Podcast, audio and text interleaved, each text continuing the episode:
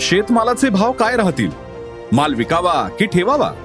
Market trend राष्ट्रीय आंतरराष्ट्रीय घडामोडींचा बाजारावरचा परिणाम. जाणून घेण्यासाठी ऐका अॅग्रोवनचं शेत मार्केट पॉडकास्ट. रोज रात्री आठ वाजता अॅग्रोवन डॉट कॉम आणि भारतातल्या सगळ्या अग्रसर पॉडकास्ट स्ट्रीमिंग प्लॅटफॉर्मवर.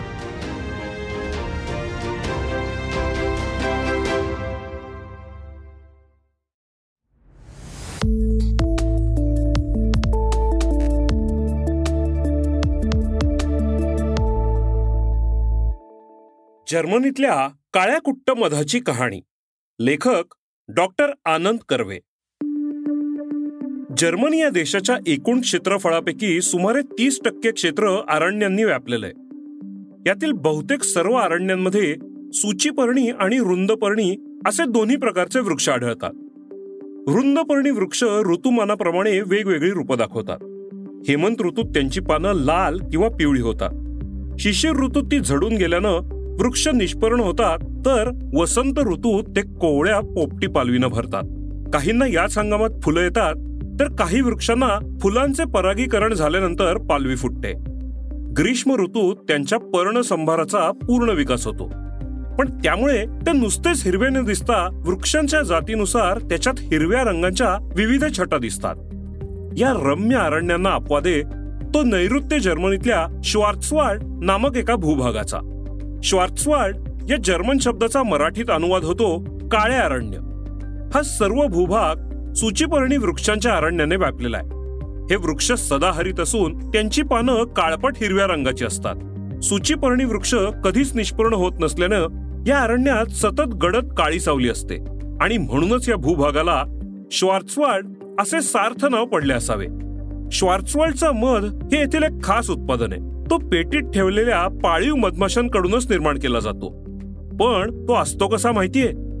तर डांबरासारखा काळा कुट्ट अपारदर्शी आणि घणसर हा मध जर्मन लोक आवडीनं खातात. काहींच्या मते तर त्यात विशेष औषधी गुणधर्म असतात. सन एकोणीसशे छप्पन ते एकोणीसशे साठ अशी पाच वर्ष मी उच्च शिक्षणाच्या निमित्तानं जर्मनीत घालवली.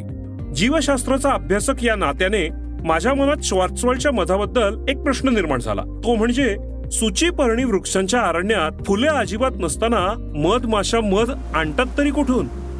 सुचीपर्णी वृक्षांमध्ये फुलांऐवजी कोण या नावाने ओळखले जाणारे तपकिरी रंगाचे अवयव असतात. या कोणांमध्ये मकरंद नसल्याने त्यांचे परागीकरण तृणधान्याप्रमाणेच वाऱ्याने केले जाते आणि परागीकरणानंतर कोणांमध्ये बीजधारणा होते. श्वार्चवालच्या मधाबद्दल जाणकार लोकांकडे चौकशी केल्यावर मला असं समजलं की या वृक्षांवर ऍफिड नावाचे कीटक असतात. मराठीत या कीटकांना मावा म्हणतात. हे कीटक आपली सोंड वनस्पतींच्या खोडात घुसवून त्यातला अन्नरस शोषून घेतात. या कीटकांना त्यांच्या शरीराच्या मागच्या भागावर दोन नलिका असतात. वनस्पतींमधून शोषून घेतलेल्या अन्नरसापैकी बराचसा रस या नलिकांमधून सतत पाजरत असतो. या पाझरणाऱ्या द्रावात साखरेचं प्रमाण बरंच असतं. फुलांचा नैसर्गिक मकरंद मिळत नसल्यानं या अरण्यातील मधमाशा ऍफिडच्या शरीरातून पाझरणारा शर्करायुक्त द्राव गोळा करून आपल्या पोळ्यांमध्ये तो मधाप्रमाणे साठवून ठेवतात. पुढे एकोणीसशे सत्तरच्या दशकात मी करडई पिकावर संशोधन करीत असताना मला या कीटकांचा अधिक अभ्यास करता आला. कारण करडईवर नेहमीच मावा कीटक असतात. वनस्पतींवरील मावा हे नेहमी मादी कीटकच असतात. सर्वच प्राणी मात्रांच्या माद्यांना प्रजोत्पत्तीसाठी जादा प्रथिनांची गरज भासते. वनस्पती प्रकाश संश्लेषणाद्वारे मुख्यतः साखर निर्माण करतात आणि त्यामुळे त्यांच्या अन्नरसात साखरेचं प्रमाण अधिक आणि प्रथिनांचं प्रमाण कमी असतं. वनस्पतीमधून शोषून घेतलेल्या अन्नरसातली प्रथिनं मावा कीटक आपल्या प्रजोत्पादनासाठी वापरतात आणि नको असलेली अतिरिक्त साखर त्यांच्या शरीरातून बाहेर टाकली जाते. जर मकरंदाचा अभाव असेल तर मधमाशा जिथे मिळेल तिथून साखर गोळा करून आणतात. महाबळेश्वर येथे पावसाळ्यात निसर्गात फुलं नसल्याने मधमाशांना खाद्य म्हणून साखरेच्या द्रावानी भरलेल्या बशा त्यांच्या पेट्यांजवळ ठेवल्या जातात. आपल्या शहरातल्या रसवंती गृहात सुद्धा रस काढून बाहेर टाकलेल्या चोयट्यांवर मधमाशा गोंगावताना दिसतात. याच नियमानुसार खरा मध न मिळाल्यानं मधमाशा माव्याच्या शरीरातून पाझरणाऱ्या शर्करायुक्त द्रावाचा आपल्या पोळ्यामध्ये संचय करतात. मधमाशांसंबंधी माझी आणखीन एक आठवण आहे ती आहे एकोणीसशे सत्तरच्या दशकातली.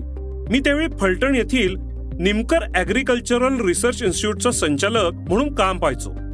एक दिवस अचानक मला पुण्यातल्या नॅशनल केमिकल लॅबोरेटरीचे संचालक डॉक्टर बाळ द टिळक यांनी फोन करून पुण्याला बोलून घेतलं.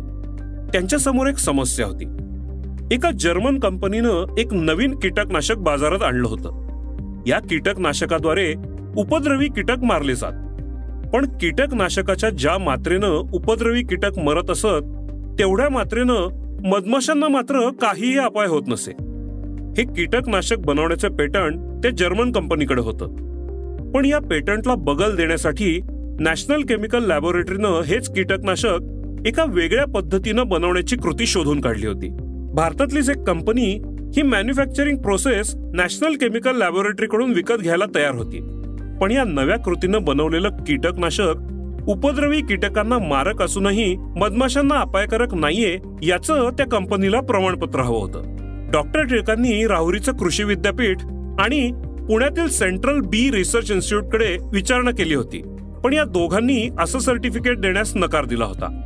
त्यांनी नकार देण्याचं नक्की काय कारण होतं ते मला कळलं नाही. पण त्यात लाल फितीची काहीतरी अडचण असावी असा माझा समज झाला. पण कोणत्याही कारणानं का होईना त्यावेळी हे काम करण्याची संधी आमच्या संस्थेला मिळाली. डॉक्टर टिळकांशी चर्चा केल्यानंतर मी फलटणला आमच्या संस्थेतील कीटकशास्त्रज्ञ श्री मोहन केतकर यांच्याशी चर्चा करून डॉक्टर टिळकांना आमचा होकार कळवला. त्यानंतर केतकरांनी पुण्यातल्या त्यांच्या केतकरवाड्यातल्या एका खोलीत एक तात्पुरती प्रयोगशाळा उभी केली. नॅशनल केमिकल लॅबोरेटरीकडून त्यांनी बनवलेल्या त्या विशिष्ट कीटकनाशकाचा नमुना घेतला. बाजारातून जर्मन कंपनीनं बनवलेलं कीटकनाशक विकत घेतलं. सेंट्रल बी रिसर्च इन्स्टिट्यूटकडून मधमाशा घेतल्या आणि योग्य ते प्रयोग करून केवळ आठच दिवसात असं दाखवून दिलं की नॅशनल केमिकल लॅबोरेटरीनं बनवलेल्या कीटकनाशकाच्या ज्या मात्रेनं उपद्रवी कीटक मरतात त्या मात्रेनं मधमाशांना काहीही अपाय होत नाही. त्यानंतर मी डॉक्टर टिळकांना जसं हवं होतं तसं प्रमाणपत्र तर दिलंच. पण त्या प्रमाणपत्राला श्री केतकरांनी केलेल्या प्रयोगांची कृती आणि त्या प्रयोगांचे निष्कर्षही जोडले. या लहानशा कामामुळे आमच्या संस्थेचे आणि नॅशनल केमिकल लॅबोरेटरीचे संबंध जुळले आणि त्यामुळे संस्थेचा आणि वैयक्तिक पातळीवर माझाही बराच फायदा झाला. त्यातला एक फायदा असा झाला की माझी पाच वर्षांसाठी नॅशनल केमिकल लॅबोरेटरीच्या जैव रसायनशास्त्र विभागाचा सल्लागार म्हणून नेमणूक झाली. आणि त्यातून निघालेल्या अनेक कल्पनांवर आधारित असे अनेक प्रकल्प आम्ही पुढे नॅशनल केमिकल लॅबोरेटरी बरोबर राबवले.